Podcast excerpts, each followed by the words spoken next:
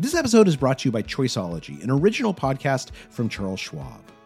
Hosted by Katie Milkman, an award winning behavioral scientist and author of the best selling book, How to Change, Choiceology is a show about the psychology and economics behind our decisions. Hear true stories from Nobel laureates, authors, athletes, and everyday people about why we do the things we do. Listen to Choiceology at schwab.com slash podcast or wherever you listen.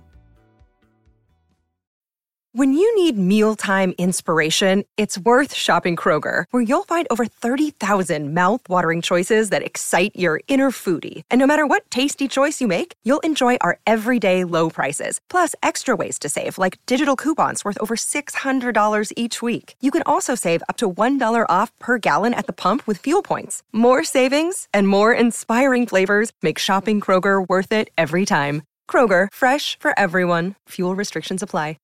Like, I can never win any argument because however bad things are for me or however grumpy I am, he lived through a war. So I can never win any argument if it comes down to like who has this worse. Welcome to How To. I'm science writer David Epstein. Conflicts in any relationship are inevitable, no matter how much you love your partner, your roommate, or your child. 10 out of 10 doctors agree that relationships are smoother when you're not all stuck inside together during a global pandemic. We've had so many listeners write in this year about how the pandemic just amplified the spats they get into with those important people in their lives. Even in comparatively simple times, avoiding conflict is just impossible. So, if you have to have a fight, can you actually have good ones? Or at least useful ones? Our listener this week is desperate to find out. My name is Diane. I'm an American graphic designer uh, living and working in Amsterdam. So, Diane, could you tell us why you reached out to us? I have a very unique situation, I think, uh, in which yeah, I'm an American and the father of my sons is a Syrian refugee. And we also live in a third culture. We end up having a lot of conflict, and the way conflict is resolved in all three cultures is completely different so what ends up happening is conflict is not resolved. Diane moved to the Netherlands 12 years ago to pursue graphic design. In 2015, at the height of the Syrian crisis, she started volunteering with refugees. And that's when she met Mohammed. We just ended up falling in love and yeah, what can you do when you end up falling in love with somebody except for just give in? so, can you tell us what is Mohammed like? He's a very charming, charming person. He's a lot of fun to be around. He really is very extroverted. Mohammed escaped Syria with his now nine year old son, who Diane raises as her own. And then, a little while after they got together, the two of them had another son. He's now four. And raising young kids, it can be wonderful, but also stressful. I feel like one of the most important things that we fight about is uh, is our kids, and either I'm making all the plans for them or if I step back and tell him you should make the plans for them, then plans just don't happen. So a really mm-hmm. good example is our um, now nine year old son, his birthday f- for when he turned eight. I told him, okay, it's your job. You can go ahead and plan it. He just didn't. And so eventually I caved in mid October and organized a party for my son so that he, he could stop asking. In October for the August For birthday. the August birthday. and your son was asking about it. Like every every week, if not every day. You know, like and, when and what was happen? Mohammed saying about that when your son was asking? So he would just say, "Oh, well, we're making a plan. We have to figure it out. I'm not sure, you know, when it's possible." And that's the other hard thing for me is sometimes I feel like I end up lying to my kids to cover up for him for his bad planning. But that's the other thing is like Syrians, they don't make plans like that. And especially not Syrians who lived through a war. They're good at, at not having plans in the future. That's how he survived. Mohammed's approach to conflict that might have helped him survive during a war, but now in peacetime that's endangering his relationship with Diane and the well-being of their kids. On today's episode, how to have a good fight. We'll bring on Amanda Ripley, an investigative journalist who studied how to de escalate conflict and even how we can use conflict to our advantage. Stay with us.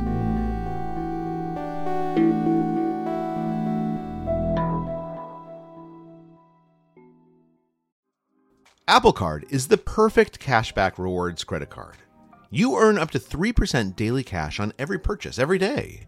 That's 3% on your favorite products at Apple, 2% on all other Apple Card with Apple Pay purchases, and 1% on anything you buy with your titanium Apple Card or virtual card number. Visit apple.co slash card calculator to see how much you can earn. Apple Card issued by Goldman Sachs Bank USA, Salt Lake City branch. Subject to credit approval. Terms apply. This episode is brought to you by Defender. For those who embrace the impossible, the Defender 110 is up for the adventure. This iconic vehicle has been redefined with thoroughly modern design. The exterior is reimagined with compelling proportions and precise detailing, and the interior is built with robust materials and integrity. The Defender capability is legendary, whether you're facing off road challenges or harsh weather conditions. Built for the modern explorer, the Defender 110 lets you go further and do more. And cargo capacity means more room for your gear. To drive the Defender is to explore with greater confidence. Powerful innovations like the intuitive driver display and award winning infotainment system keep you connected. Innovative camera technologies deliver unobstructed views and effortless maneuvering. Ready for a wide range of adventures, the Defender family features the two door Defender 90, the Defender 110, and the Defender 130, which seats up to eight. A vehicle made to go further, the Defender 110. Learn more at LandRoverUSA.com forward slash Defender. When Diane's partner, Mohammed, first arrived in the Netherlands, he was tired, he was lonely, and he was kind of freezing. He didn't have any clothes with him, really, or anything that he needed, especially for the winters. And um, a Dutch person had a jacket, and they offered him, like, hey, I have this uh, extra coat. Do you need this coat? And he said, no, no, I don't need it. And the Dutch person just said, like, oh, okay. And then they walked away, and, and he said, was thinking, like, oh my God, like, I really needed that coat. Like, why didn't they offer it again to me? In the Netherlands, Diane says uh, people are blunt. They just say what they mean. Uh, that came as a real surprise to Mohammed, who was already feeling culture shock. In Syria, if uh, you know, I offer you a, a, drink of water, and you first you would start off by saying like, "No, no, I can't take it," and then I have to offer again, and you say, "No, no, no, I can't do it." then by the time I'm like telling you, like, please, like the moon and the stars are all going to fall out of the sky if you don't take this water, and I also don't think I myself can continue living, then the person should uh, then finally accept the water. In practice, that leaves Diane often feeling like she has to ramp up the intensity of a conflict just to actually get Mohammed to pay attention. Sometimes you you have this feeling with him that you sort of have to like escalate it to this level, this like normal Syrian level of insisting that like I'm going to throw myself into a canal if we can't solve this problem for him to like actually take it seriously and to think like, oh, wow. maybe she does actually want me to do that. If I need you to buy tomatoes, just buy the tomatoes. You know, and if you haven't bought the tomatoes just tell me so i can buy the tomatoes. And it's it's like that with everything. So is, is this stuff starting to like build up? Everything that happens is just sort of added to this uh, invisible list in my head of like another thing that that uh, happened. And for him it doesn't. It, it's not like that. And the other thing I would say is like the power imbalance between the two of us is is so strong across the board because I'm American, I'm highly educated, I'm extremely organized. And the one place that the power imbalance is completely shifted is when it comes to um, what have we been through and what is our baggage? What are we bringing with us to this situation? Like, I can never win any argument because however bad things are for me or however grumpy I am that he hasn't picked up tomatoes, if it comes down to like who has this worse, it's always him. And I get it, but stuff still needs to get done. Well, thanks for sharing this with us, Diane. I think, um, it's so interesting because in some ways, this is like a classic gender conflict, right? Yeah. like some goofball sitcom, right? Where the yes. mother's doing everything, remembering everything, doing all the kind of tedious stuff that has to get done. But because of your backgrounds and cultural differences, you bring these layers of of complexity and also frustration and also understanding and also I don't hear any contempt That's really important. Like anger is good. Contempt is hard. Yeah. Hard to work with. This is Amanda Ripley. She's a journalist and author of the brand new book, High Conflict Why We Get Trapped and How We Get Out. So, about four years ago, I got really burned out on the level of conflict all around me on the news, on social media. I felt like I had to do something different. Amanda interviewed people who were dealing with difficult and really different kinds of conflict divorce, gang violence, politics, even prospective astronauts training to be stuck together on the space station. That's where she began to focus on this idea of high conflict. That's when conflict uh, distills into a kind of all consuming conflict that operates on autopilot that is usually feels like an us versus them kind of conflict like one side is good and one side is evil. And it can happen with individuals neighbors coworkers countries but our brain does behave differently. And typically everything we do to try to get out of a high conflict makes it worse. Yeah. The good news is Diane, I don't think from what you told me that you're in high conflict, and so I don't. I don't know about that. I, I, I disagree. Actually, like what what you're saying. Okay, okay. Like, Talk, say more. My older son, uh, he just has one pair of underwear that fits. So mm-hmm. I told my partner, like, you need to get him more underwear. And then mm-hmm. I just wash his one pair like every single night. And uh, mm-hmm. I've been mm-hmm. doing it for a little bit more than a month. And like, it's just this period of time in which I'm trying to see like how long is he going to let my son go with just one pair of underwear without mm-hmm. it actually damaging my son as a human being to only have one pair of underwear. Mm-hmm. Oh wow! So you're like playing underwear chicken with your partner it, right now. It really like I've just picked this one issue because it's like across the board. But when we sit, I'm like, you can't even do the underwear. You have to figure out a better system, like set timers in your phone. Like I don't know what it is. Mm-hmm. It sounds like there is a little more like anger uh, coming out when you listen to what Amanda was describing? There's this big part of me that knows, especially after living through the pandemic and understanding like 1% of what he must have lived through, that you do stuff to just get through the day.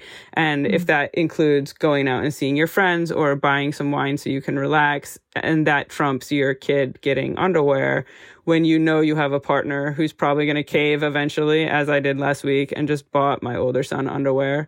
And that, that part that makes me really angry where I feel like he's making choices for his own personal pleasure and just leaving the kids to figure it out hmm. on their own. Hmm. I want to just acknowledge, Diane, that this is not, this is really not fair, right? Like, I just okay. feel like it needs to be said you're caught in a really difficult situation between empathizing with your partner, whom you love, and being there for your kids, which you can't do that alone, right? right? I mean, nor should you have to. So, quickly, can you tell me a little bit about the tomatoes incident? it sounds like that's an example where you asked him to pick up tomatoes and he just totally forgot. Is that right? if I had to guess, he didn't have the money for it. Okay. And so then what happens sometimes is like instead of admitting he doesn't have the money for it, then he'll just say to me, "Well, you should do that." That's the thing is like it, eventually like I just drop I drop right. it, but I don't. Like I left the empty tomato container on the counter. It's still there mm. for okay. more than six weeks. yeah. No, and you're keeping that invisible list right in your head and keeping yeah. score, um, which I get. Uh, yeah. So, in most conflicts, there's usually the thing we're arguing about and the thing it's really about. So, every conflict has an understory, so to yeah. speak.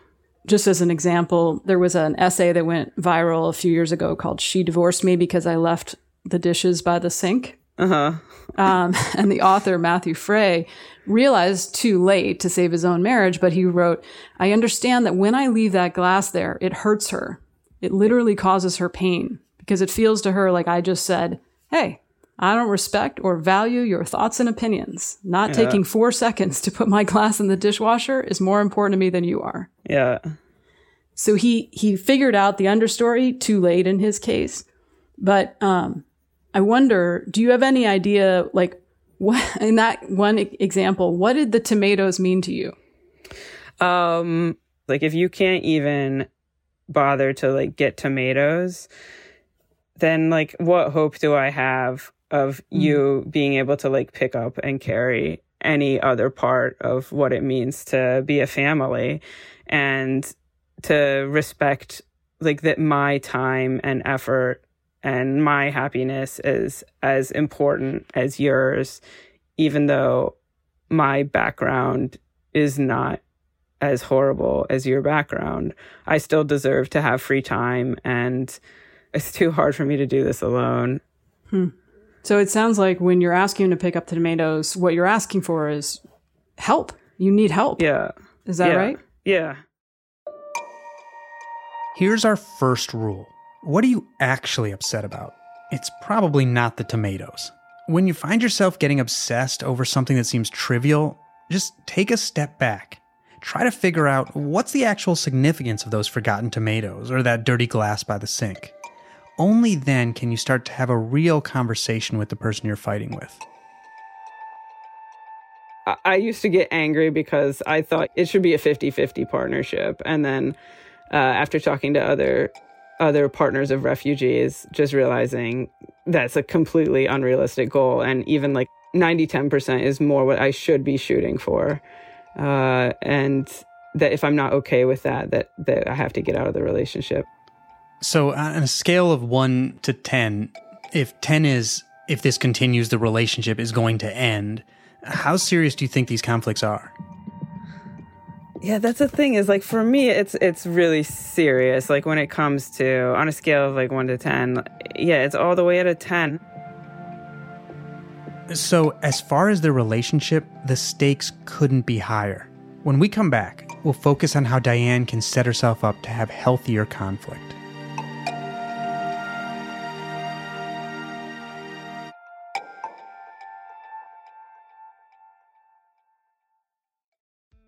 This episode is brought to you by Choiceology, an original podcast from Charles Schwab. Choiceology is a show all about the psychology and economics behind our decisions. Each episode shares the latest research in behavioral science and dives into themes like can we learn to make smarter decisions and the power of do overs. The show is hosted by Katie Milkman. She's an award winning behavioral scientist, professor at the Wharton School, and author of the best selling book, How to Change. In each episode, Katie talks to authors, historians, athletes, Nobel laureates, and everyday people about why we make irrational choices and how we can make better ones to avoid costly mistakes. Listen and subscribe at schwab.com slash podcast or find it wherever you listen. On Death, Sex, and Money, we feature interviews with you, our community of listeners, getting honest about uncomfortable things. I developed an illness where it isn't safe for me to drive. A friend once said to me, Sex is like air. You don't think about it until you're not getting enough. This is a similar sort of thing if you just replace sex with driving. Listen to Death, Sex, and Money wherever you get podcasts.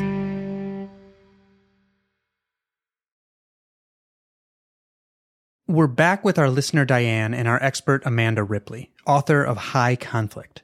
Diane and her partner Mohammed have navigated a lot of cultural differences. She's an American graphic designer, he's a Syrian refugee, and they both live in the Netherlands. But their varying approaches to conflict have Diane near a breaking point. I don't know if it's culturally or personality wise. Like I, I tend to like escalate conflict. I go to a red zone and he goes to a green zone, right? He just or wants everything to be like quiet and to like not think about it and to not have conflict. Mm. And typically he'll he'll go to sleep and it'll sometimes be will be in the middle of a fight and he will actually just fall mean, asleep. Oh, you mean literally, not figuratively? he will literally fall asleep like while we're in the middle of a fight like it's it's a hundred percent i can see it. it's a coping technique where he's like this mm. is getting too crazy for me to mm. actually think about. So i'm just I, I can't even stay awake anymore. You can't keep fighting with someone who's literally asleep. But amanda says taking a break that's actually a great idea. You could go for a walk for 30 minutes or listen to a podcast episode. You have to do something totally different like get your head in a different space. Yeah. So mm you may find that that break is as helpful for you as it is for him. Amanda mentioned that Diane feels like she can never win any argument, but maybe that break time can help her step back from the idea of winning entirely, and it can let you resume the conversation with a different frame of mind. There's a great quote by William Ury, who's a negotiator who works in conflict zones all over, where he says, you know, who's winning this marriage today? You know, like you, you can't win a marriage, unfortunately, but it does feel good to win an argument. And it is important to feel heard. So it turns out that in conflict, mostly what people want and almost never get is to feel heard. Yeah. so this technique that I want to tell you about is called looping for understanding. Whether you can get him to do it or not, you can do it for him and model it, right? And for yeah. your kids. Basically, it's listening to what the person's saying whenever there's any emotion at all, like it can be low level. Listen to what they say and then take what you heard and try to distill it into the most elegant language you can muster and play it back to them and mm-hmm. ask this is the important part that's easy to forget ask if you got it right like you're really trying to understand yeah As it turns out like you can profoundly disagree with someone but if you prove to them through your actions that you are listening everything changes it makes people lower their guard so they can be more open about what they're really upset about. You know, it's like a magic wand of conflict. Yeah. Well, I'm just going to do it right now. So, okay. from what you just told me, it sounds like you're caught in this position of wanting to, to be sympathetic and notice the things he does do, and also feeling like, you know, basic things are not getting done. Like, is anyone seeing this? Am I crazy? Yeah. is that right? Yeah.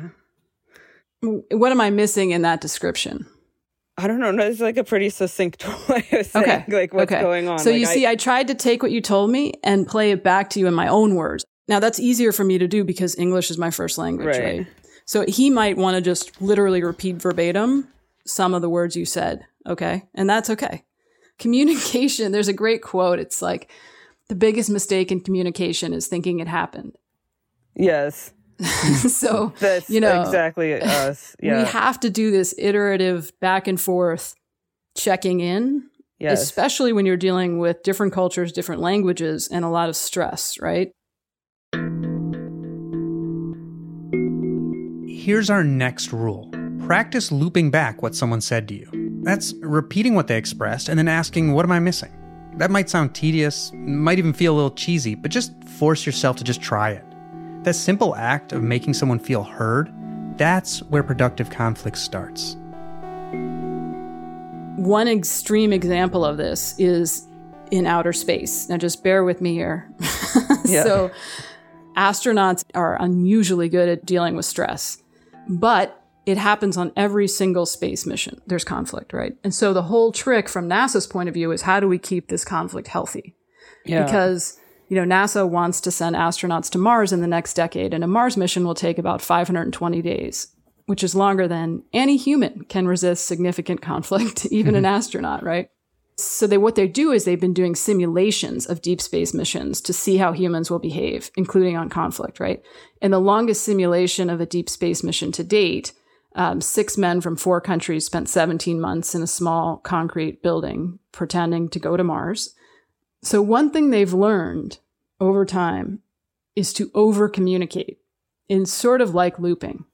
Mm-hmm. Is they mm-hmm. will say things like, okay, in your last transmission, you said this. Did you mean this? Or because if so, this is what I think. If but if you meant that, you know, so there's a lot of checking in. It's an interesting example of how hmm. communication needs to be slowed down and much more iterative than we expect. Amanda says there's another way to make your arguments more productive. It has to do with looking at the conflict from a third party perspective, and the results can be kind of miraculous. On average, couples experience a slow decline in the quality of their relationship as the years go by. It's a depressing but well established pattern, especially if you have kids, right? Yeah. So here's the good news um, there is a hack there is a way that has been shown in a good, solid experiment.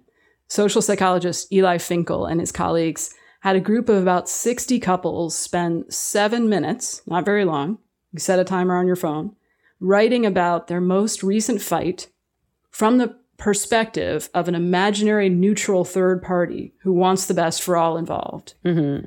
But in your head, you imagine like a mediator or someone in the room who's watching. How might that person think about this fight? How might he or she find the good that could come from it? And then you write that down for seven minutes from that perspective.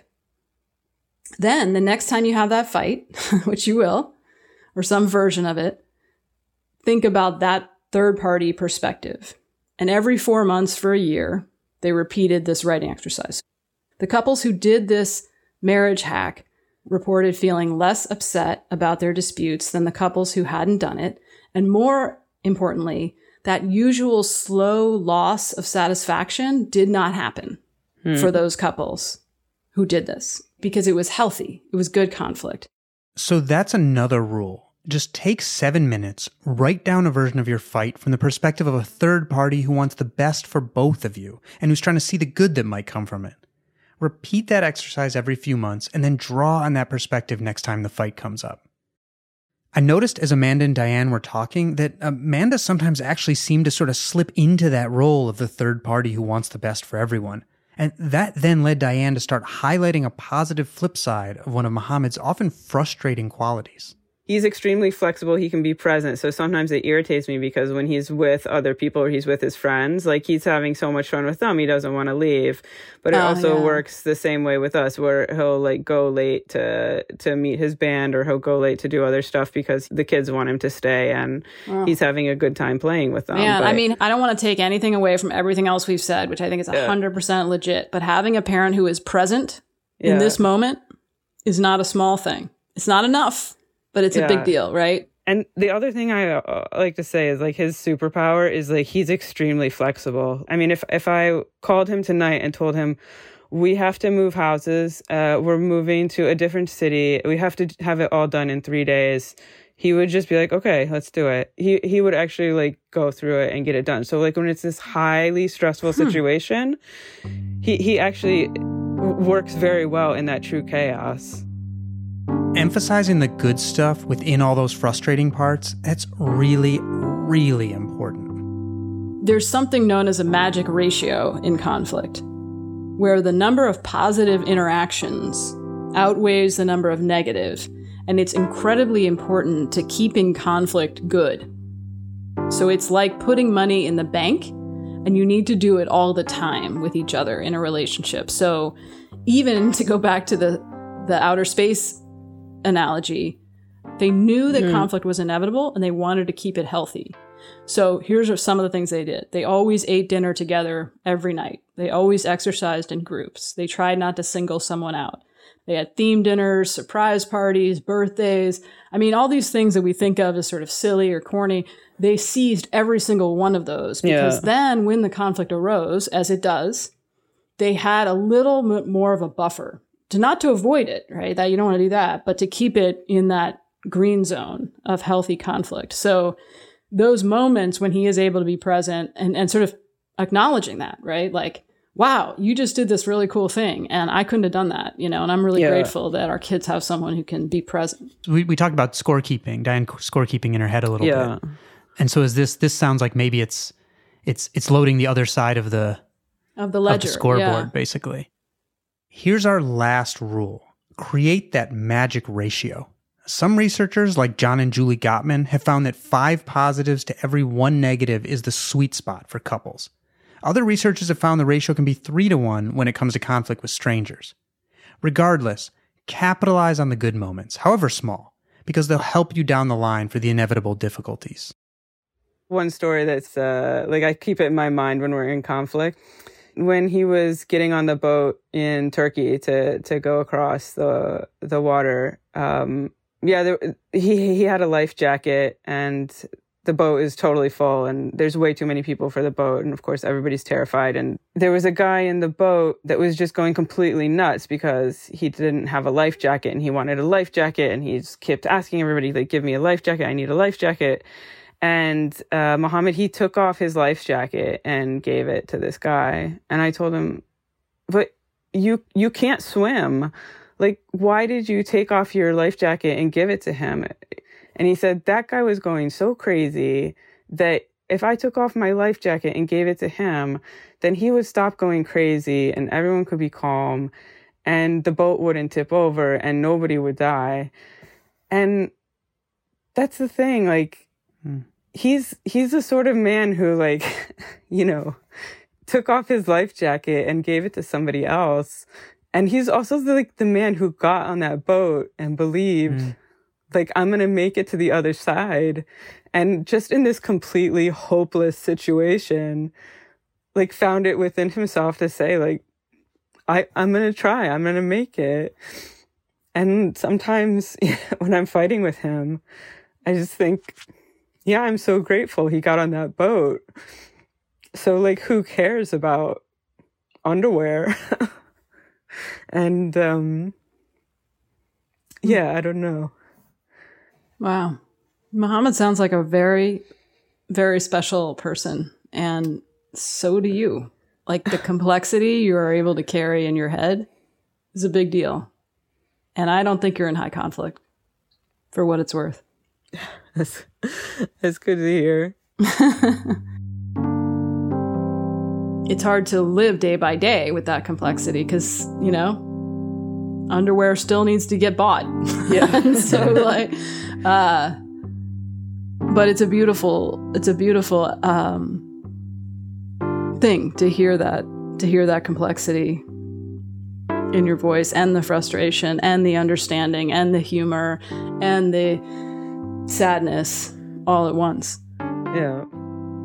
We can take a step back and, and actually say, like, it doesn't matter if you have underwear or not. Actually, like, it really doesn't. Uh, you can go commando, no problem. um, that's what we're coming out of with. Oh, this, that's the yeah, going commando is okay. That's my takeaway. What came out of your conflict resolution? It's okay to go commando.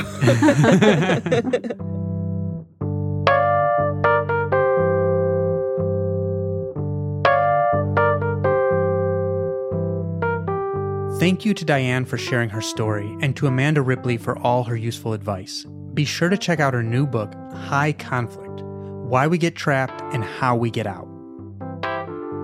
Do you have a relationship problem that needs solving or some other problem? Send us a note at howto or leave us a voicemail at 646 495 4001.